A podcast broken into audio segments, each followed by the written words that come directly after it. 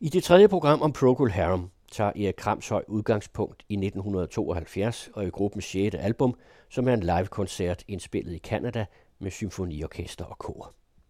Jeg kan byde velkommen til den tredje udsendelse om den engelske gruppe Procol Harum og deres historie. Mit navn er Erik Kramshøj, og deres navne var skiftet ud i 1972, da de udgav deres 6. LP, Procol Harum Live in Concert with the Edmonton Symphony Orchestra. Nu var også guitaristen Robin Trower gået ud, og øh, her var der så en erstatningsproblematik, som måske nok var lidt svær at løse. Det blev så til en guitarist, ganske ukendt navn, der hed Dave Ball, og øh, efter et møde med gruppen, da han var trådt ind, der fik man også nærmest indtryk af, at han nærmest var gæstegitarrist, fordi det var ikke fordi han passede særlig godt ind i Procol image. Han virkede nærmest som om de havde slæbt ham ud fra en baggård, men han kunne i hvert fald øh, spille det, som de gerne ville have ham til at spille. Det vil sige, at han kunne godt lyde som Robin Trower. Desforuden så havde de gjort det Chris Cobbin, som både spillede bas og orgel i den seneste inkarnation af Procol Harum, nu koncentrerede sig om orglet, og bassisten Alan Cartwright var kommet ind, så de havde altså udvidet med et enkelt medlem. Men da de tog til Canada for at lave den her liveplade med klassisk orkester, der var udvidelsen selvfølgelig temmelig meget større, og de havde ikke prøvet det før. Mange troede vel nok, de havde prøvet netop denne gruppe at spille sammen med klassiske orkester, men det havde de ikke. Koncerten foregik i Edmonton med The Edmonton Symphony Orchestra og The, The Camera Singers. Og til trods for, at man på pladen kan høre, at det lyder vældig godt alt sammen, så var det en noget mere besværlig omgang, end man umiddelbart får indtryk af. Det var første gang for både det store orkester og for rockgruppen, at man skulle lave dette samarbejde. Men det gik, som øh, man vil kunne høre her af indledningen.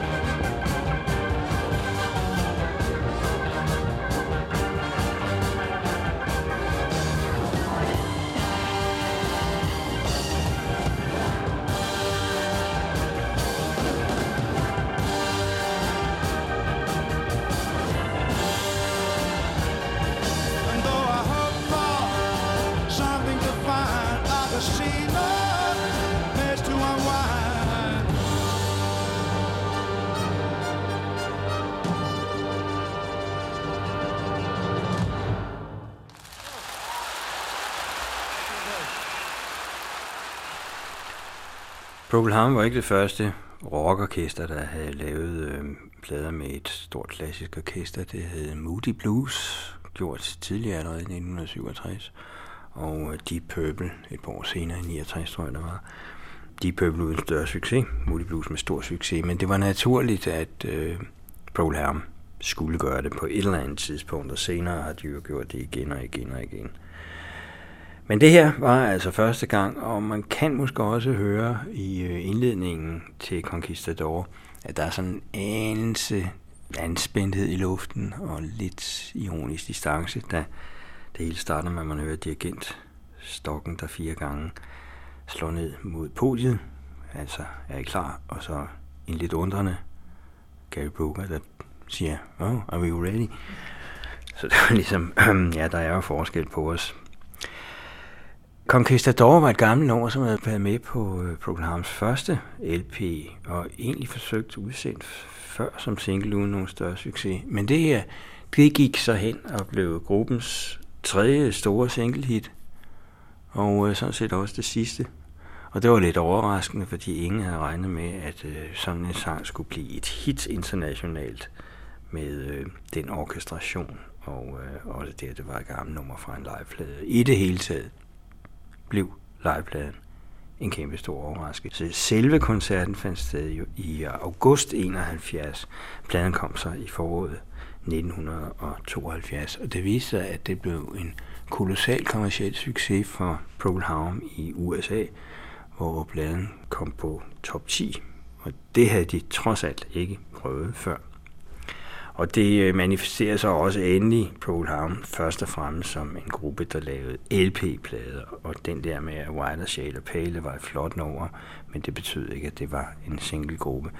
Og det måtte de lære at leve med resten af deres eksistens, og det gør de jo stadig, for de eksisterer endnu en gang for anden gang. Der kommer vi tilbage til den sidste og fjerde udsendelse. Men nu er vi altså i gang med 1972.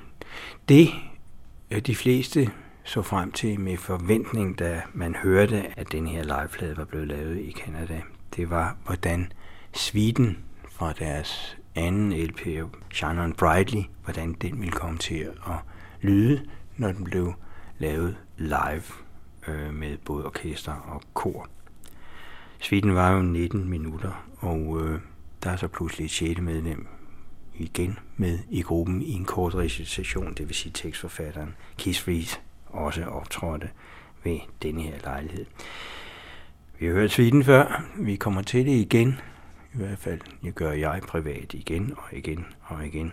Men nu får vi den altså her i den udgave, som endnu en gang, synes jeg, viser, at det er noget af det smukkeste Paul Harum overhovedet har lavet.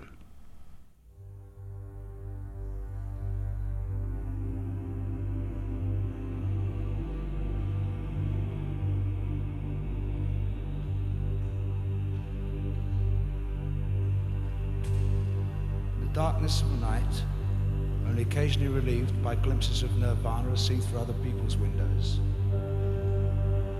Wallowing in a morass of self despair made only more painful by the knowledge that all I am is of my own making. When everything around me, even the kitchen ceiling, has collapsed and crumbled without warning, and I am left standing alive and well, looking up and wondering why and wherefore. A time like this, which exists maybe only for me, but is nonetheless real. If I can communicate in the telling and the bearing of my soul, anything is gain. Even though the words which I use are pretentious and make you cringe with embarrassment. Let me remind you of the pilgrim who asked for an audience with the Dalai Lama. He was told that he must first spend five years in contemplation after five years, he was ushered into the Dalai Lama's presence, who said, Well, my son, what do you wish to know? So the pilgrim said, I wish to know the meaning of life, Father.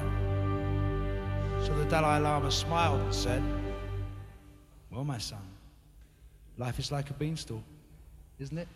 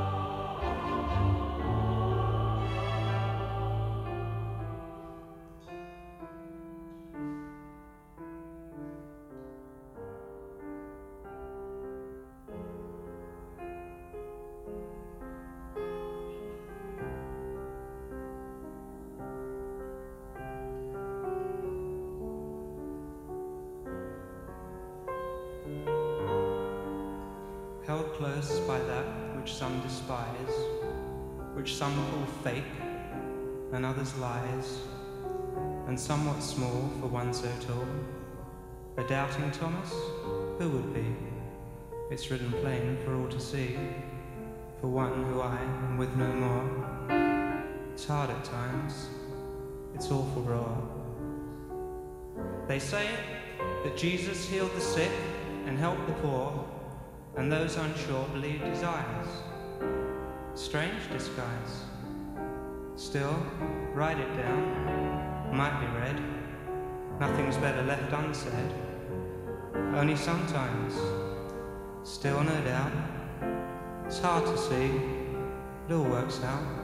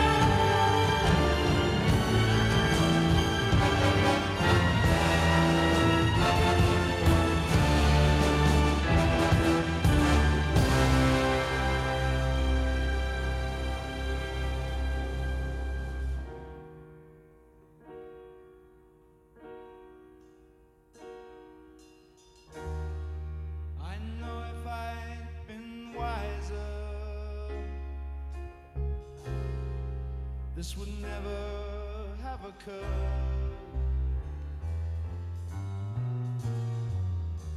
But I wallowed in my blindness,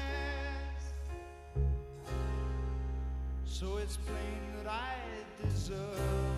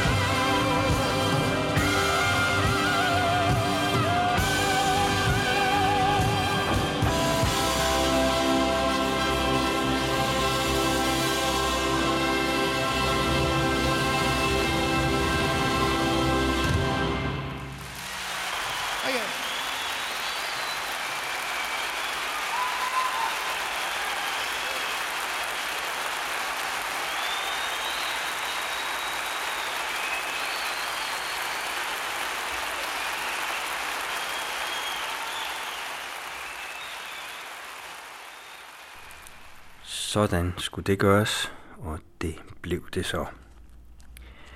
Det her gav jo øh, Procol Harum blod på tanden. Ikke alene fik de lov til at spille med stort orkester, de fik også lov til at udgive en LP med det materiale, og ovenikøbet blev LP'en deres største succes indtil videre. Og her skal man huske på, at Procol Harum siden White Shade of Pale var en gruppe, der hele tiden kæmpede med at prøve på at blive anerkendt både kunstnerisk og også kommercielt. Det kniv lidt med det sidste. Ikke så meget med det første, men deres hjemland England havde aldrig været specielt venlige imod dem.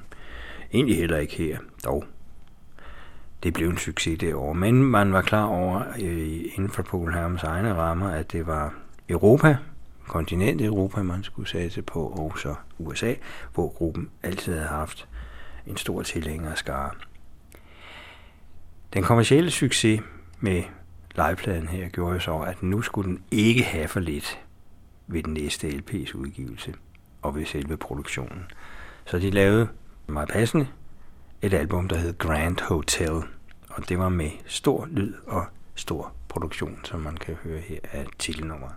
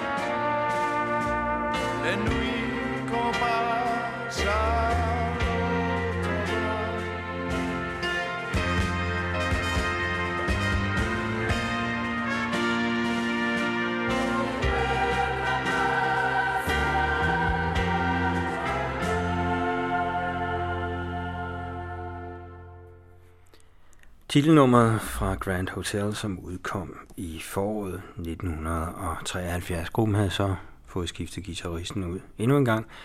Ham her, han var nok lidt mere passende ind i Paul Helms øh, image, eller mangel på samme, må man selv om. Mick Grabban øh, var studiegitarrist, og havde tidligere spillet i en gruppe, som aldrig rigtig brød igennem, men som spillede noget mild country rock på engelsk, og havde det smukt klingende indianerhøvdingnavn Cochise. Han var så med hele vejen gennem den sidste af den første inkarnation af Procol Harum. Det var storladens lidt højtidligt. Der var selvfølgelig også noget ironi i det. Det er der i reglen, når det gælder Procol Harum, og især Gary Booker. Gruppen var iklædt kjole og hvidt og høj hat på forsiden, men øh, det betød ikke, at alle sangene var lige højtidlige. For eksempel Souvenir of London, som øh, handlede om en temmelig speciel souvenir, som man kan få med hjem, hvis man er rundt om i nattelivet i Storbyen.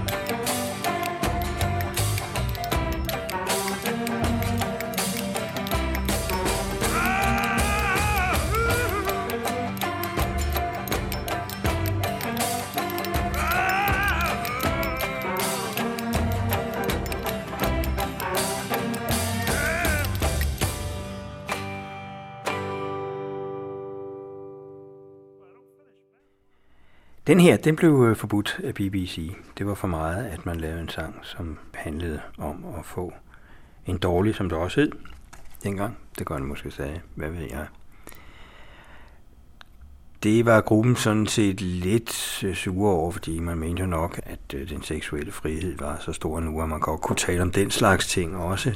Vrangsiden af problematikken, uden at det behøvede at blive forbudt. Det blev det altså jo, så gjorde man også det, at man brugte en anden form for instrumentering.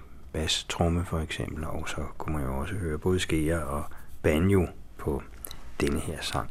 Det ville den tidligere guitarist Dave Ball nok næppe kunne have gjort for gruppen. Og det kan have været en af grundene til, at han så blev skiftet ud for den lidt mere passende Mick Grabban. Vi skal høre en sang til fra Grand Hotel, fordi det var en grandiøs plade, som jeg nu har sagt et par gange, for at gentage mig selv. Også fordi her går man ind i nogle andre former for arrangementer. Man låner nemlig en sopran til at synge baggrundskor. Og det var Christiane Legrand fra gruppen Swingle Singers, som øh, især i 60'erne og 70'erne gjorde sig i det grænseland, der lå mellem jazz og klassisk og pop, i det at de arrangerede for stemmer og udelukkende stemmer forskellige kendte sange og temaer fra Bach til Beatles over jazzen. Og det høres også tydeligt på sangen her, derfor bliver den også en lidt speciel og enestående sang i Procol Harms repertoire.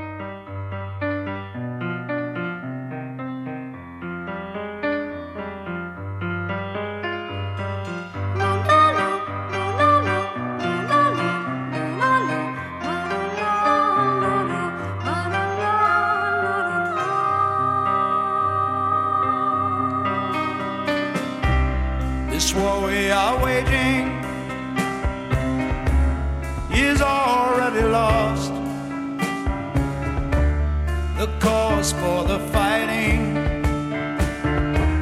has long been a ghost. Malice and high.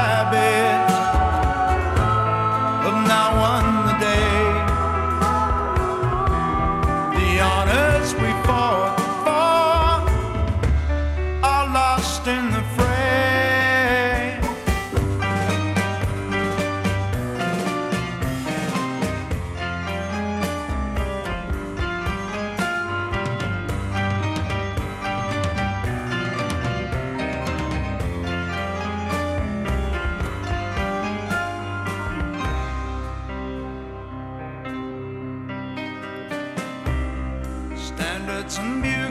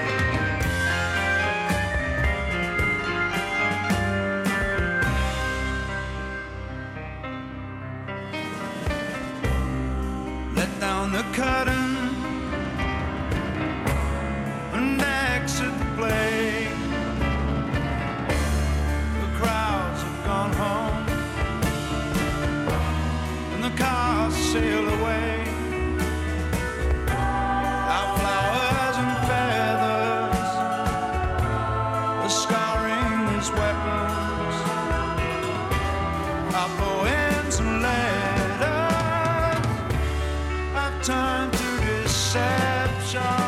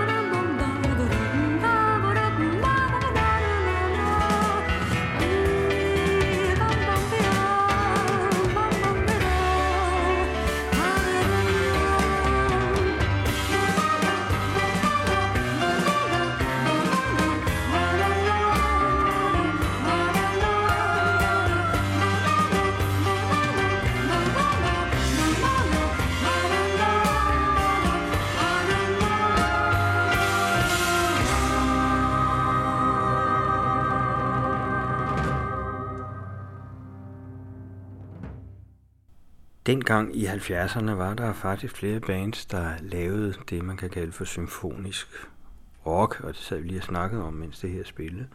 Men øh, begrebet er jo blevet stående i og for sig udelukkende med Pearl Harum inden mente. Vi hopper et år frem, der gik altid et års tid mellem hver udsendelse fra Pearl Harum, og så til en af de plader, som de fleste anser for en af Pearl Harms bedste, og det kan man da godt gøre, men det kan man lige så godt gøre med alle de andre også. Is it on, Tommy?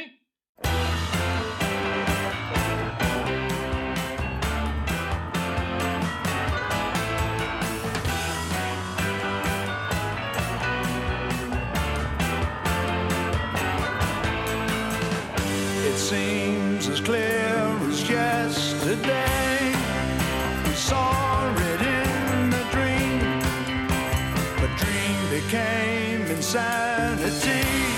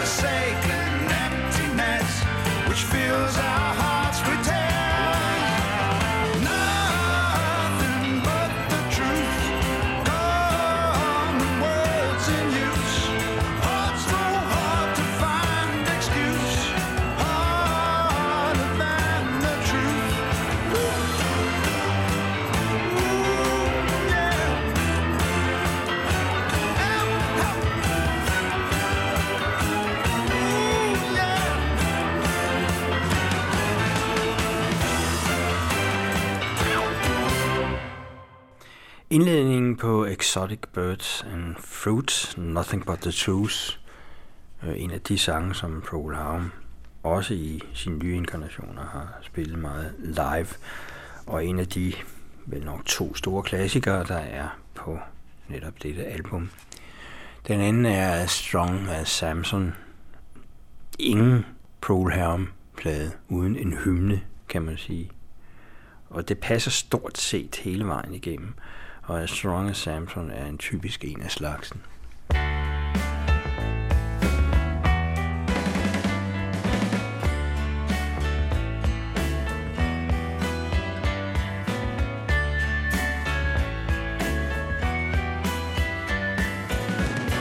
Psychiatrists and lawyers destroying mankind. Driving them crazy and stealing them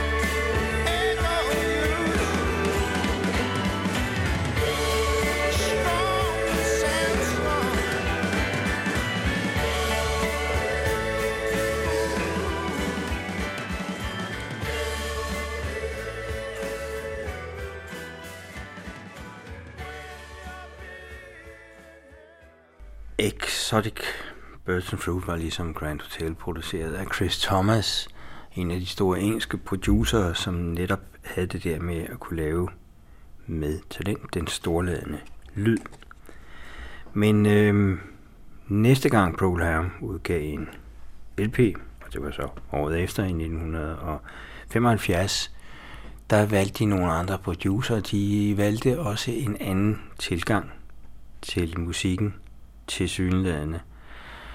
Øh, det havde været sådan, at titlerne på de forskellige LP altid gav stof til en anelse eftertænksomhed og fortolkning. Men øh, den plade, der kom i 1975, den hed bare Procols 9th, Procol Harms 9.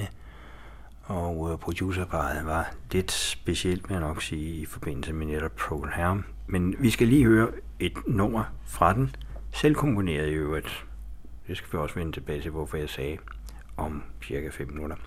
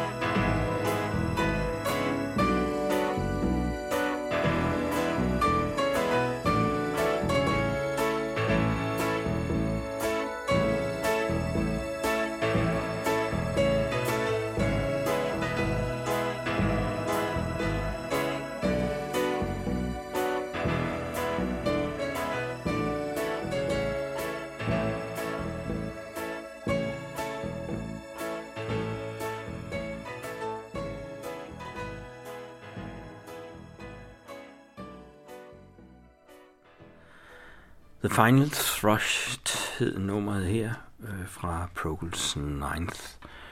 Og der kan man måske allerede på øh, det her eksempel høre, at det er Paul Harms forsøg på at gå tilbage til det basiske klinisk rock and roll næsten dog stadig med, med flylet som hovedinstrument, så lykkes ikke helt. Men det var vel nok først og fremmest et forsøg på at gå back to basics, som de nok selv ville sige. At de lavede den 9. og så med et lidt mærkværdigt for den gruppe producerpar, Jerry Leiber og Mike Stoller. Og øh, hvorfor de var så mærkværdige, det kan jeg da give et lynhurtigt eksempel på her. You ain't nothing but a hound dog, you're crying all the time.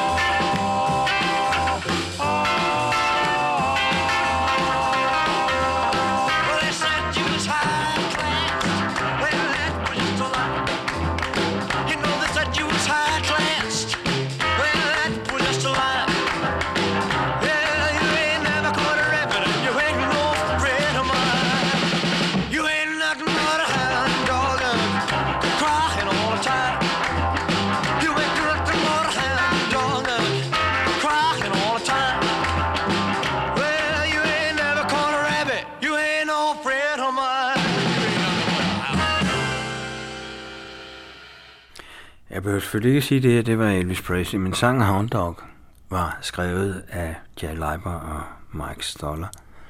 Og det var den blevet allerede en snes år, for inden Paul Harum arbejdede sammen med dem. Oprindeligt gav de den til en øh, sort rhythm and blues sangerinde, Big Mama Thornton. Elvis hørte den og indspillede den så, og det blev så den udgave, der blev den kendte. Jerry Leiber og Mike Stoller var siden midten af 50'erne kendt som et meget aktivt rock and roll sangskriverpar. Mere et sangskriverpar end egentlig producer. Og hvis man kigger lidt i arkivalierne, så viser det sig også, at øh, Program indspillede et live Stoller nummer før, lang tid før de kom til at hedde Program.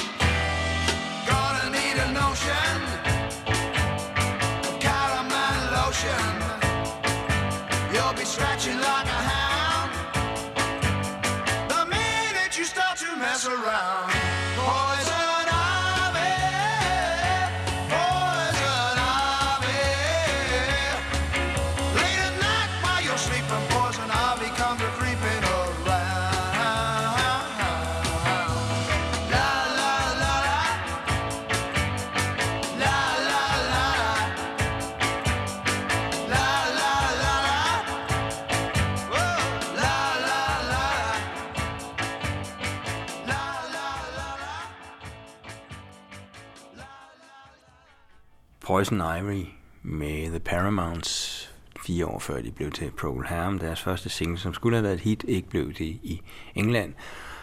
Den historie har vi været inde på. Men i hvert fald så øh, det her med, at de skulle tilbage til det basiske, gjorde jo så, at de kom til at tænke på, at den her sang var skrevet af Leiber og Stoller, i oprindeligt også til en sort gruppe, The Coasters i USA, men lavet i talrige engelske versioner i begyndelsen af 60'erne, blandt andet Procol Harum, altså før de blev til Procol Harum.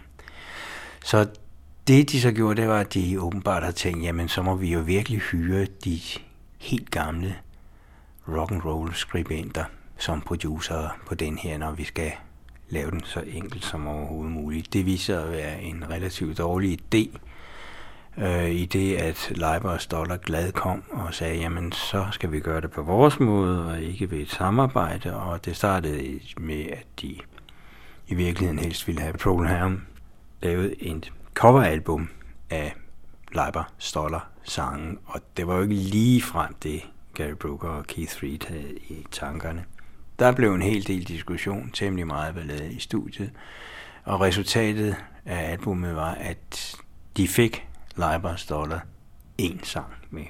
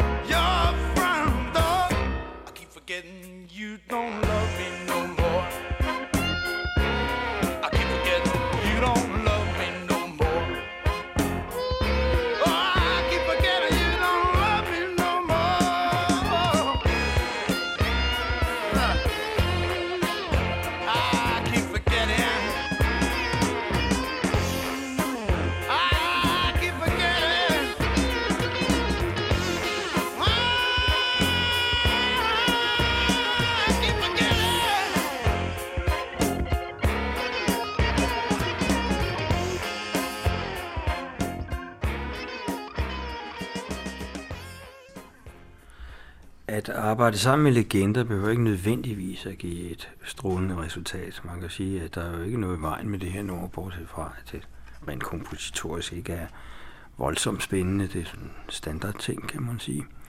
Men det er selvfølgelig en god sanger, og i og for sig et udmærket arrangement. Jeg tror nok, Gary Brooker selv var med ind over i meget høj grad omkring de mere orkestrale ting på Procol Harums Ninth. Vi vidste godt, det var det jo mange, der gjorde det, at Procol Harum godt kunne spille rock and roll. Det var det, de var kommet frem på, og nogen, når man havde set dem live, var det ofte sådan, at de i ekstra numrene gav nogle gamle Richard numre og så videre, for man lige skulle se, hvor de havde deres egentlige rødder henne. Så på den baggrund var der ikke nogen speciel grund til at hyre Jay Leiber og Mike Stoller, men det havde man altså en gang gjort. Og øh, jeg kan huske, da jeg fik nummer 9 i hånden, der tænkte jeg, at det her det er dog godt nok den største skuffelse, jeg har været med til, hvad angår Procol herom. Den vandt lidt ved nærmere genhør nu her øhm, 30 år efter næsten. Ja, det er over 30 år efter. Der kan man da godt tage den frem og synes, der er nogle gode ting imellem. Men det, der var essentielt dengang, og gjorde, at bladen kom til at stå sådan lidt under standarden for Progners vedkommende, det var, at man faktisk hæftede sig mest ved et andet covernummer, som gruppen lavede på nummer 9. Og det var en cover af Beatles-sangen Eight Days a Week. Og det gjorde, at man selv, jeg ved ikke, jeg tror også, at Program var efterladt lidt af et limbo efter den her udgivelse. I hvert fald synes jeg nok, at lytteren var.